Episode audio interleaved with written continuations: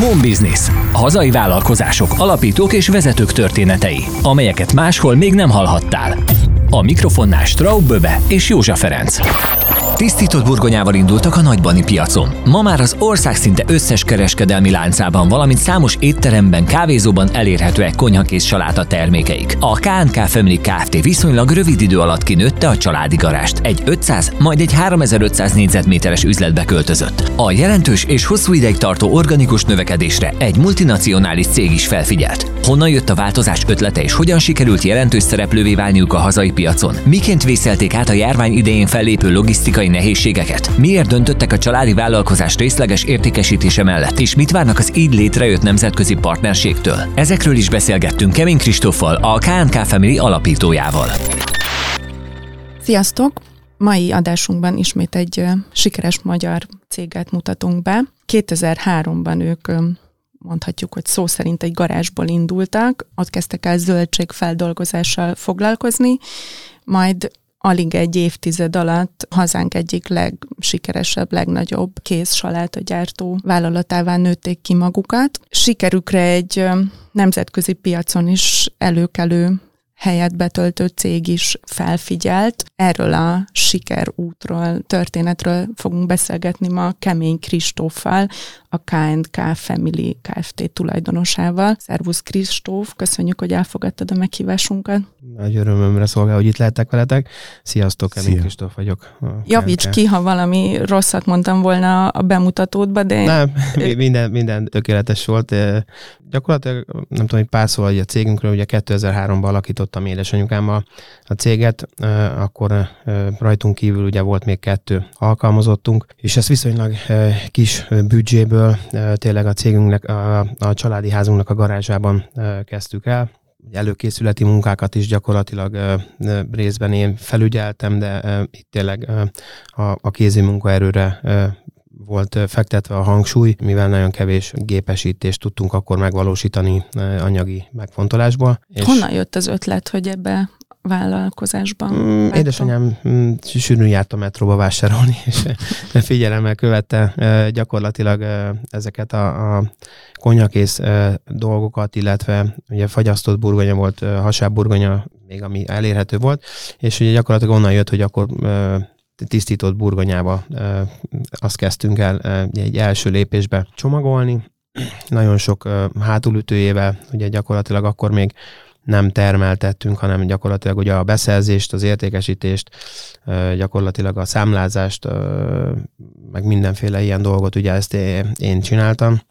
Édesanyunkám inkább az üzemben volt jelen jó sokáig, de itt a beszerzéseknél ugye, ugye a nagybani piacról vásároltunk főleg alapanyagot, kevés tudással a tarsolyomban. Elmondhatni azt, hogy, hogy tényleg törekedve arra, hogy, a, hogy legkedvezőbb áron beszerezni a, a burgonyát, illetve a zöldségeket, ami aztán ugye nagyon drágán megfizettünk olyan értelme, hogy a tanulópénz a rosszabb minőség a végére, ugye, mivel egy tisztított termékről beszélünk, az ugye a többe került, mintha egy, egy viszonylag drágább burgonyával dolgoztunk volna, de, de így időközben ugye ez, az ember rájött arra, hogy, hogy, hogy, hogy mik a buktatói ennek a dolognak, úgyhogy ahogy ezek, ezeket így, így beismertük, láttuk, ugye törekedtünk arra, hogy tényleg, hogy csak normális tanúsított beszállítótól vásároljunk, illetve ugye egy idő múlva ugye termeltettünk is. És kinek értékesítettétek kezdetben? Egy első körben a nagybani piacon próbálkoztunk értékesítéssel,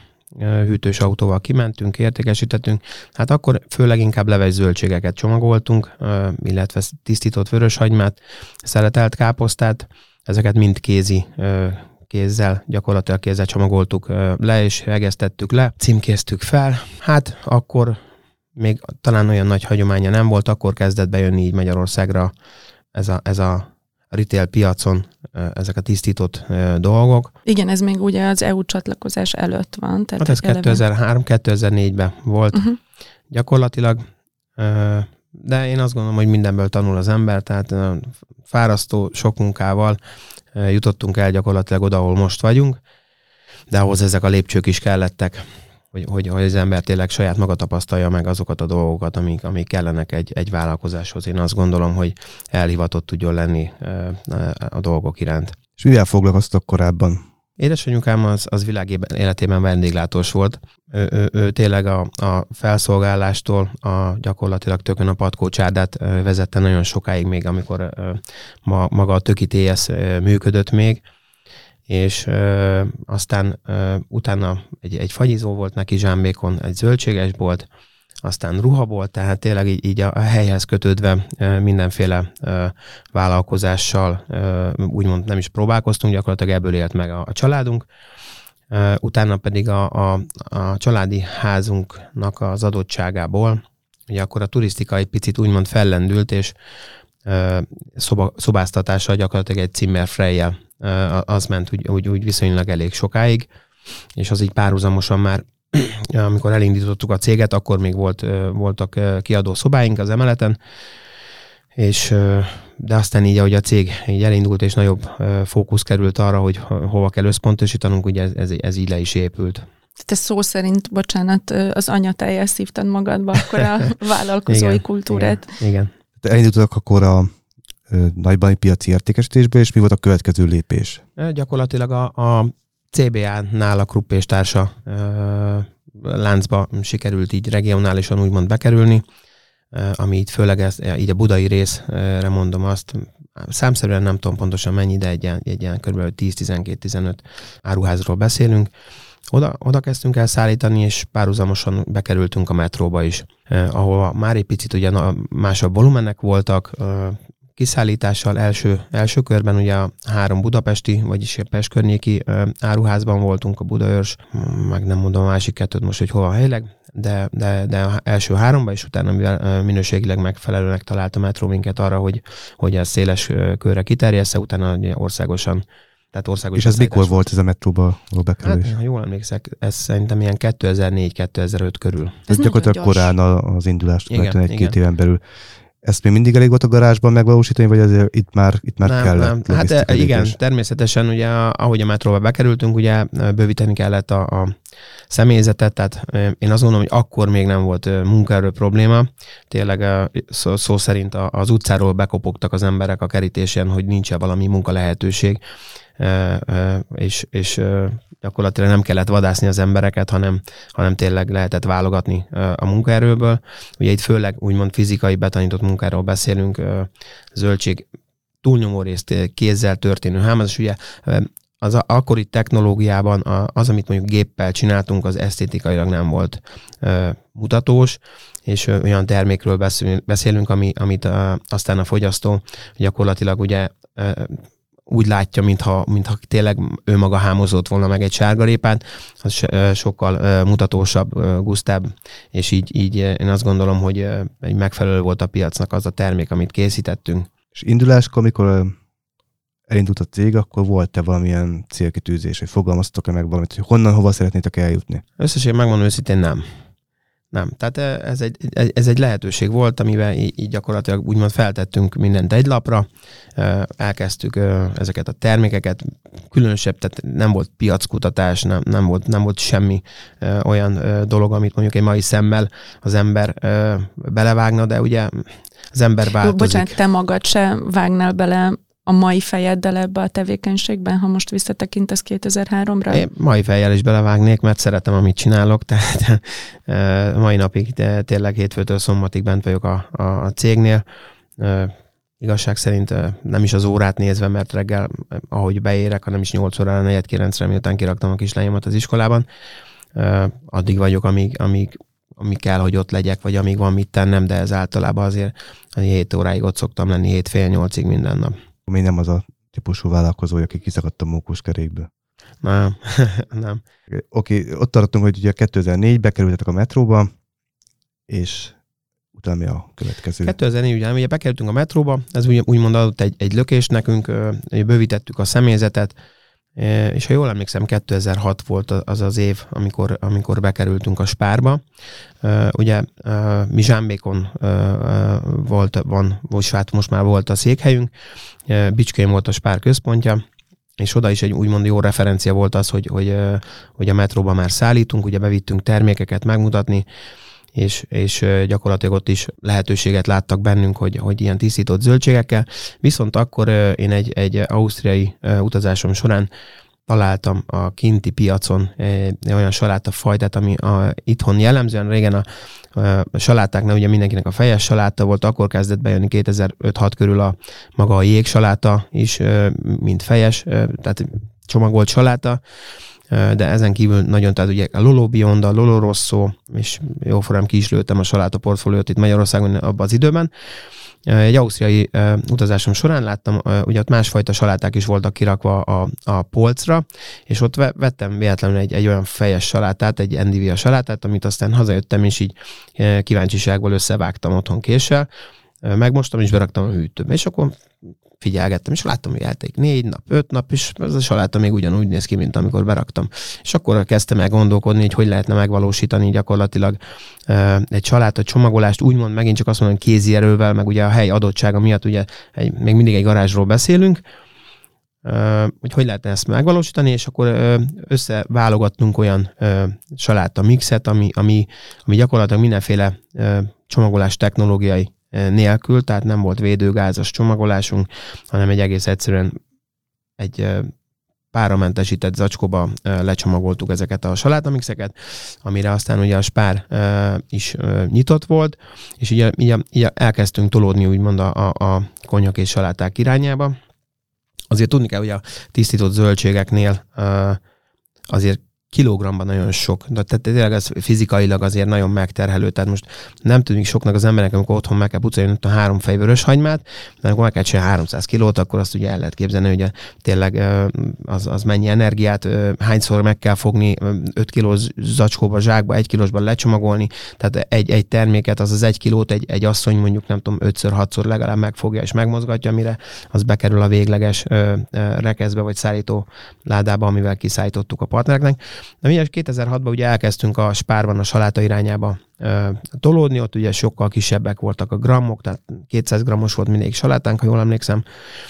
Aztán dobozba is csomagoltunk, és úgy, úgy, úgy én abban láttam inkább a, jövőt, hogy, hogy ezeket a nehéz, úgymond időszakosan minőségileg nagyon változó, tehát egy, egy téli, télálló burgonyát is az ember, hogyha tényleg eltárol a, a saját nem padlásán, de, de a garázsba vagy bárhol van hely, és azt mondjuk két hónap múlva előveszi, ugye ott megtapasztalja azt, hogy, hogy a minőségileg ugye ez mennyit romlik, tehát ott a százalékoknak mennyi a vesztesége. Ugye nem, nem heti árakkal tudtunk mi árazni a partnerek felé, hanem, hanem inkább azt mondom, hogy szezonárakkal, és akkor nagyon, nagyon résen kellett lenni, hogy minek mennyi az ára. És pénzügyileg, mikor ilyen partnerekkel kerültek kapcsolatba, hogy ezek a láncok azért jellemzően hosszú fizetési periódussal dolgoznak, tehát 90-180 nap, amíg, amíg a beszállított terméket, rengeteg a visszáróvételi kötelezettség, polcpénz, stb. Kezdő vállalkozásként ezt hogyan tudtátok áthidalni vagy, vagy finanszírozni? Igazság szerint, ugye mivel friss élelmiszerről beszélünk, szerintem törvényleg is korlátozva van, tehát 30 nap a maximum, amire fizetni kell a partnereknek, ez, ez így szerintem általánosságban mindenkivel így van még a mai napig, hogy mindenkivel, akivel szerződésünk van, a 30 nap a, a fizetési határidő. Túléltük. Én azt mondom, tényleg belement a családnak minden forgóeszköze, ami csak lehetett, tényleg itt napi szinten kellett megoldani az, a, az alapanyagbeszerzéseket, és ugye kivárni a 30 napot, mire megkapjuk.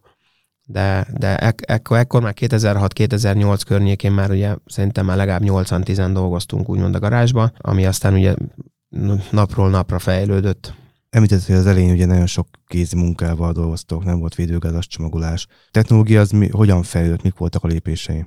Hát igazság szerint ugye, amikor már száz százalékban elköteleződtem az iránt, hogy, hogy nálunk ugye a saláta lesz az, ami, ami, ami meg fogja határozni a cégünk életét, 2009 körül jött el, ha jól tudom, az a, az a pont, amikor tökön, gyakorlatilag Zsámbék mellett, ugye két fa település össze van épülve egy tábla el, volt egy, egy olyan mezőgazdasági terület, amit, amit meg tudtunk vásárolni. Tényleg ak- akkori szempontból ugye jó áron, mostani viszonylatokhoz képest főleg jó áron, de, de gyakorlatilag nem volt ott víz, nem volt áram, tehát ezt mind meg kellett oldjuk, oda kellett vitetnünk, nem tudom, 600 méterről a hálózati vizet, a elektromos bekötést is meg kellett oldani, tehát ez, ez mind idő volt, de akkor már ugye megterveztük az előző üzemünket, ami a garázshoz képest 500 négyzetméter volt körülbelül, ahol már úgymond egy picit átgondoltabban technológiát követve gyakorlatilag az egyik oldalon bement az alapanyag, a másik oldalon kijött a késztermék, ugye hűtőkamrákkal, hűtőautókkal, és ugye a folyamatot betartva elke, belevágtunk ennek, ebbe az építkezésbe, ami gyakorlatilag azt mutatta, hogy 2011-be költöztünk át abba az üzembe, és akkor voltunk 15-en talán, ha jól emlékszem.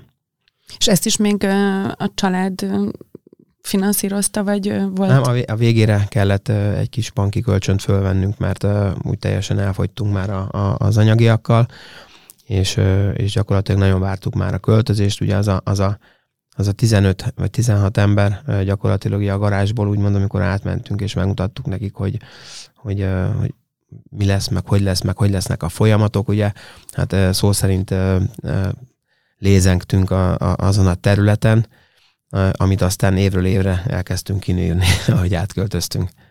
Tehát bekövetkezett az, hogy ez az 500 négyzetméter is már kicsi volt. Igen, tehát 11-ben átköltöztünk, és ö, ott mindjárt a, a 11-12-es évben ö, jött ö, fel, ugye a forgalmunk az folyamatosan fejlődött évről évre, ö, és akkor ugyanúgy ö, láttak bennünk lehetőséget más láncok is.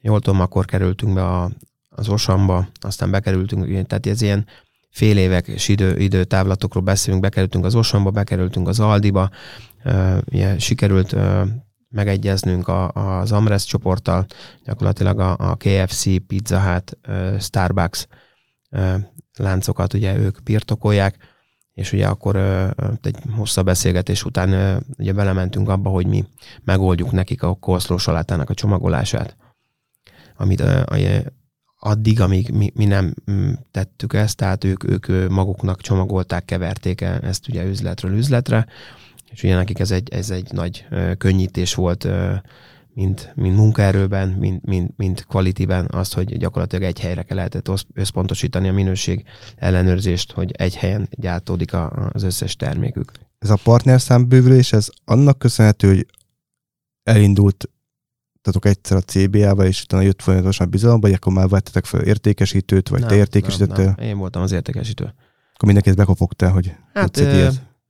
igazság szerint volt, aki az igen, de, de volt, aki megkeresett. Aha, tehát ajánlások Hát igen, én azt gondolom, hogy ezek a nagyobb láncok ugye, úgymond járnak konkurenciázni. Szerintem egy bevett szokás mindegyik láncnál, hogy elmennek és figyelemmel követik a, a konkurens üzlethálózatokban a, a a portfóliót gyakorlatilag, az árukészletet, milyen beszállítók, milyen mennyiség, tehát milyen árban, milyen kiszerelésben, stb. stb. Mi volt a következő költözés?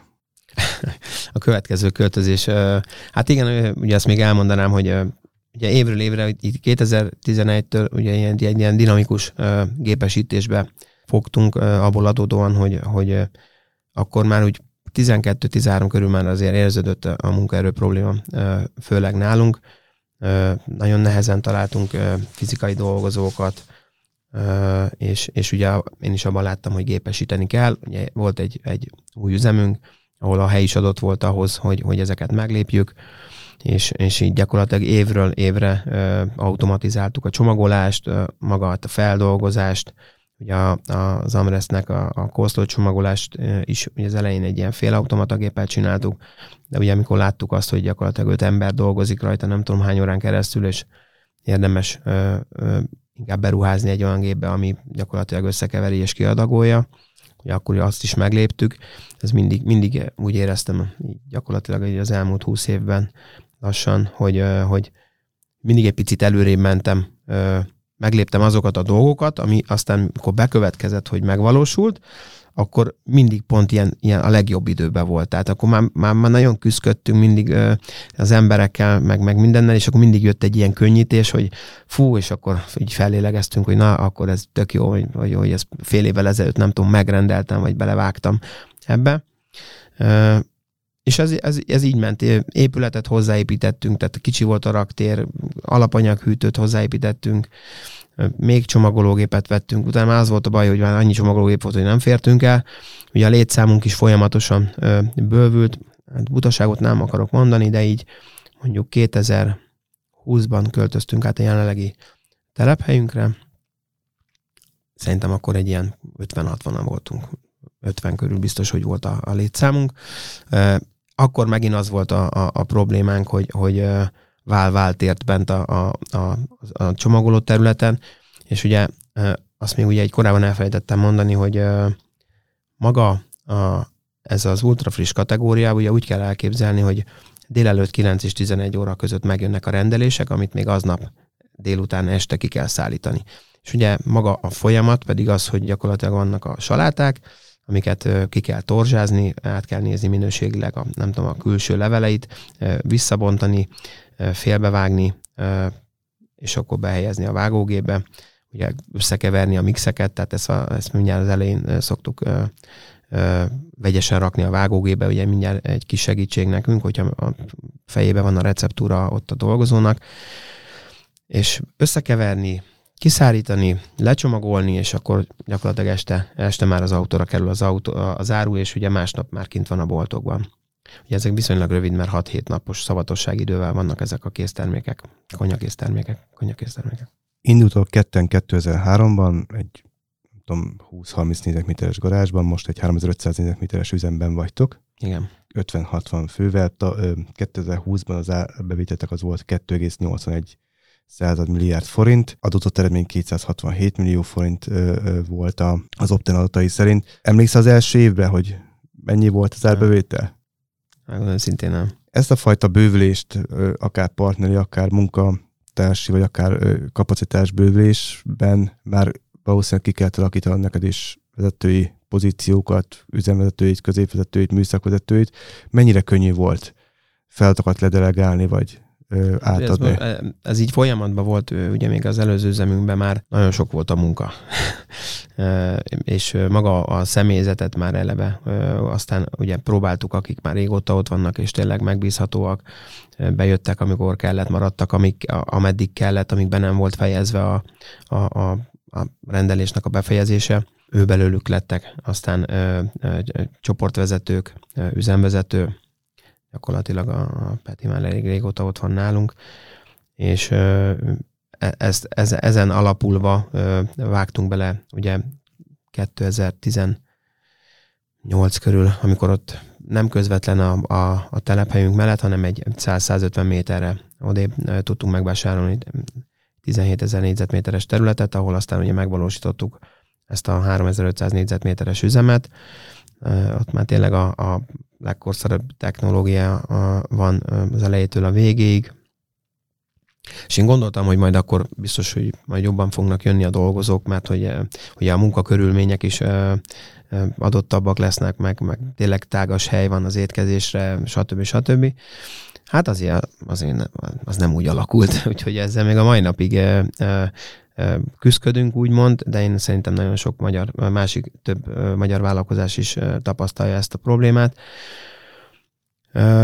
2020-ban sikerült átköltöznünk, és ugye azonnal jött a Covid, úgyhogy... Az, az milyen módon érintett benteket? Hát ugye volt az első, első időszakban, az első pár hétben ez nagyon nagy bizonytalanság volt, hogy akkor most, most mi lesz, meg most ez mi is egyáltalán, és hogy most mi lesz ennek a kimenetele. Én azt gondolom, hogy még jobban elkezdett fejlődni ez a kategória. Ugye az éttermek bezártak, így, így, mondjuk az Amres csoportnál ugye a bevételünk csökkent, viszont ez mind áttevődött a retail piacra, tehát ott mindenki oda ment és ott vásárolt, és ott onnan ment haza, és otthon megcsinálta magának a, az ételt, elkészítette. Az első pár hétben voltak milyen beszállítási problémáink, hogy tehát nem volt fuvar. Tehát Olaszországban termeltetünk gyakorlatilag egész évben salátát, Nápoly, illetve Bergámoi körzetben, Nápoly és Bergámoi részen, illetve ugye szezonálisan Spanyolországban termeltetünk, de az, az inkább ugye a téli időszakban van.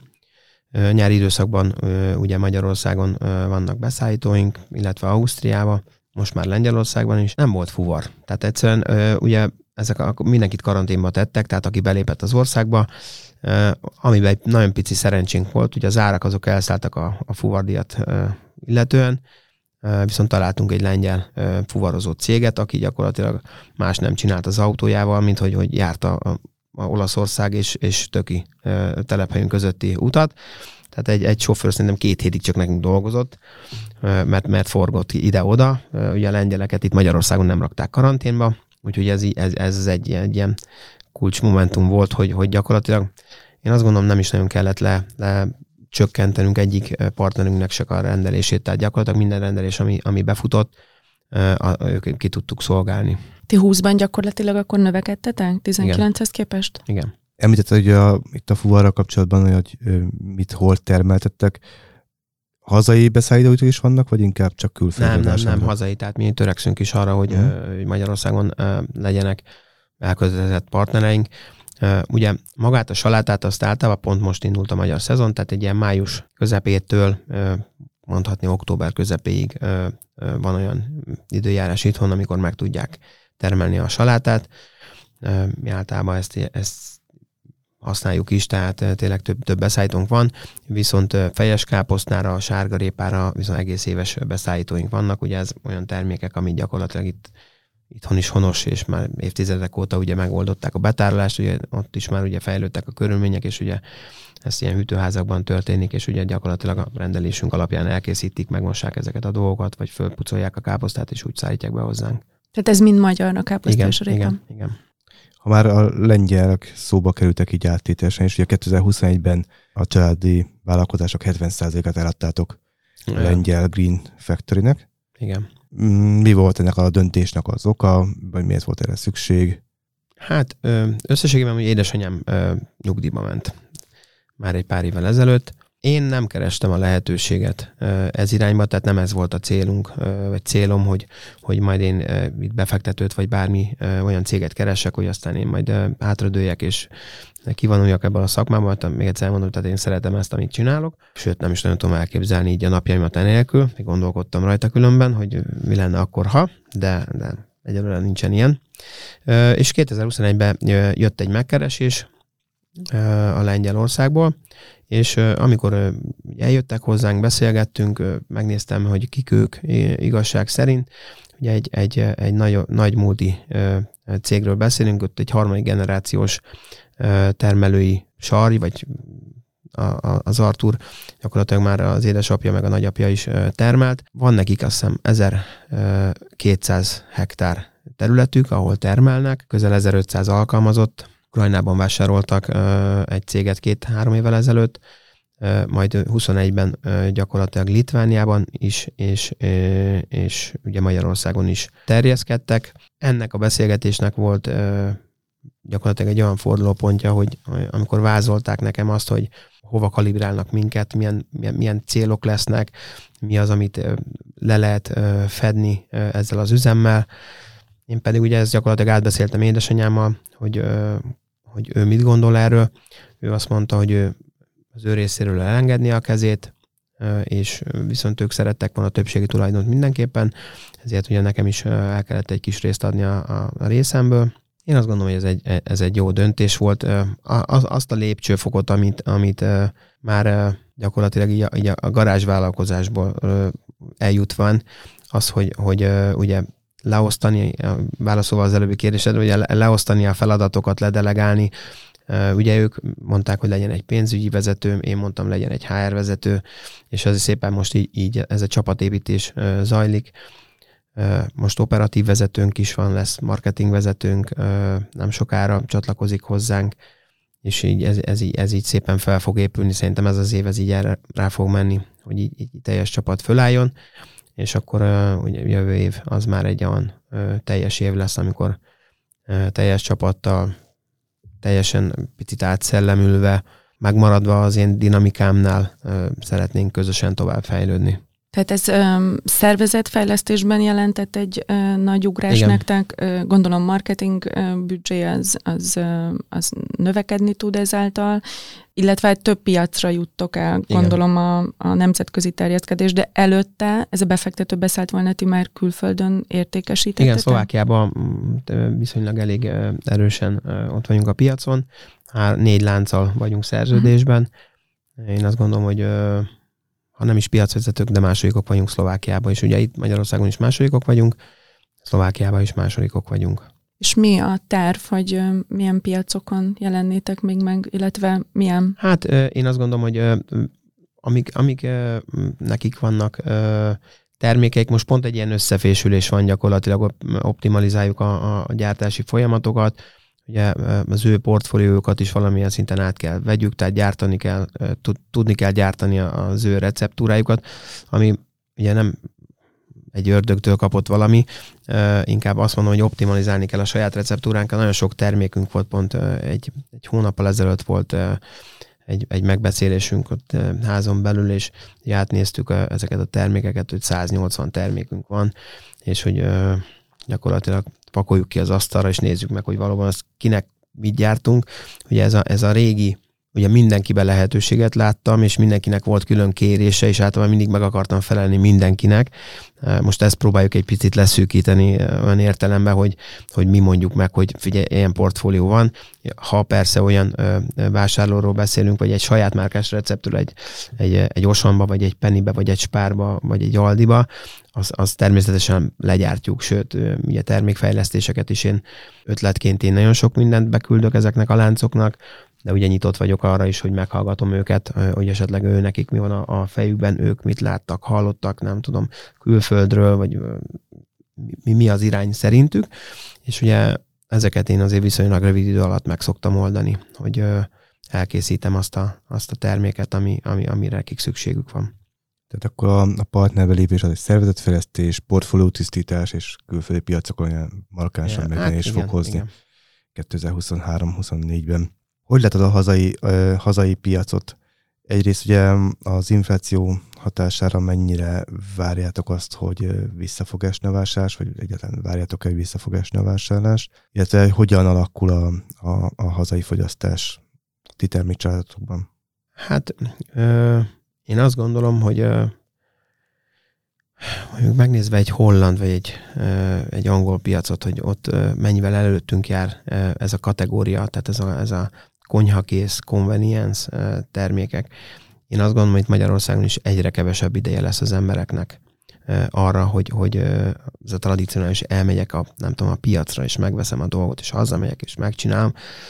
E, ez, ez változni fog, ez folyamatosan változni fog, tehát kint tényleg nem is az, hogy tehát Hollandiában egy receptúra van háromféle méretben. Tehát, hogyha valaki akar, nem tudom, ázsiai vokzöldséget csinálni, az van egy személyes, meg három személyes, meg egy családi porció, az, és, és van egy hűtőpult mondjuk 10-12 méter hosszú, ahol tényleg ö, konkrétan már lassan nem is árulnak ö, nem tisztított dolgot. Az még nem most lesz nálunk természetesen, ö, mire, mire oda elérünk, de, de én azt gondolom, hogy ez, ez évről évre bővülni fog, és nőni fog ez a kategória. Tehát jelenleg azt gondolod, hogy mondjuk a, a magyarok pénztárcája az, ami elsősorban átadsz abbannak, hogy ö, a termékfejlesztésben, igen, szortimentben ez már, igen, igen, ez már az elmúlt egy-két évben is jellemzően így volt, hogy tehát ötletek mindig vannak. Lehet szuper tartalmas termékeket, salátatálakat csinálni, amit, amit gyakorlatilag ilyen éttermi szintű. Ugye a másik az, hogy amikor elmegy az ember és a bolton, boltba megemeli ezt a terméket, és ránéz az árára, hogy visszateszi vagy nem. És, és én azt látom, hogy, hogy volt olyan termékünk két évvel ezelőtt, ami, ami egy, szerintem egy nagyon jó ötlet volt, és, és pont az ára miatt nem volt, nem volt versenyképes. Úgyhogy most egy picit látván az, hogy, hogy ugye nem tudjuk, én azt gondolom, még nyáron nem nagyon lesz ilyen probléma, hogy ősztől mi lesz, az egy, az egy nagyon jó kérdés, de nálunk is fő szempont lesz az, hogy, hogy gyakorlatilag úgy próbálunk terméket fejleszteni, hogy, hogy egy picit tovább gondoljuk, és belegondolunk abba, hogy mi lesz ennek a fogyasztói ára kint a polcokon, és az mennyire lesz még pénztárca barát a, a vásárlóknak. A terméketek árára nyilván hatással van az alapanyag költség is. Az alapanyag meg ugye egyrészt a, a piac, másrészt pedig a klímaváltozás is hatással van. Ti ezt hogy látjátok, hogy mennyire drágul, mennyire kiszámítható, vagy ti hogyan tudtok szerződni a partneritekkel? Ugye mi általában mindig ilyen szezon, szezonárakban szerződünk is, most már ugye erre így programozottan van a termesztésünk is, tényleg időben ez már idén így volt a, a magyar termelőkkel, hogy, hogy gyakorlatilag adtunk egy volument, melyik héten mennyi kilogramma van szükségünk tőlük, és ugye úgy be tudták árazni a termékeket. Ez ugyanígy működik az olaszországi beszállítóinkkal, illetve a spanyollal, és ők is egy szezonra adnak. Itt, amiben változás volt már most, most télen, hogy ugye az üzemanyag drágulás miatt mindenkinél volt egy ilyen üzemanyag felár. Tehát volt egy éves megállapodott árunk, Viszont ez, ez, ez olyan dolog volt, amit ők nem tudtak gyakorlatilag előre, vagy, vagy befolyásolni, és ugye így mi majdnem hogy minden fuvarnál kaptunk egy, egy kis kiegészítő számlát az üzemanyag miatt. Én azt gondolom, hogy, hogy biztos, hogy drágulás lesz a 2022 telére. 10-15-20 százaléka biztos, hogy minden termelő följebb fogja emelni a kinti árakat is. Úgyhogy mi is úgy számolunk, hogy majd valószínűleg áremelést kell majd eszközölnünk így a téli, téli szezon előtt. Van-e arra tapasztalatotok, vagy akár mérésetek, hogy ha rajta van a magyar termék logó az adott terméken, akkor a vásárló ezt jobban preferálja egy hasonló áru, hasonló minőségű termékkel szemben. Ugye korábban is folyamatosan kommunikáltuk, hogy az mi egy magyar cég vagyunk, ami ugye most tulajdonosi viszonylatban megváltozott egy picit.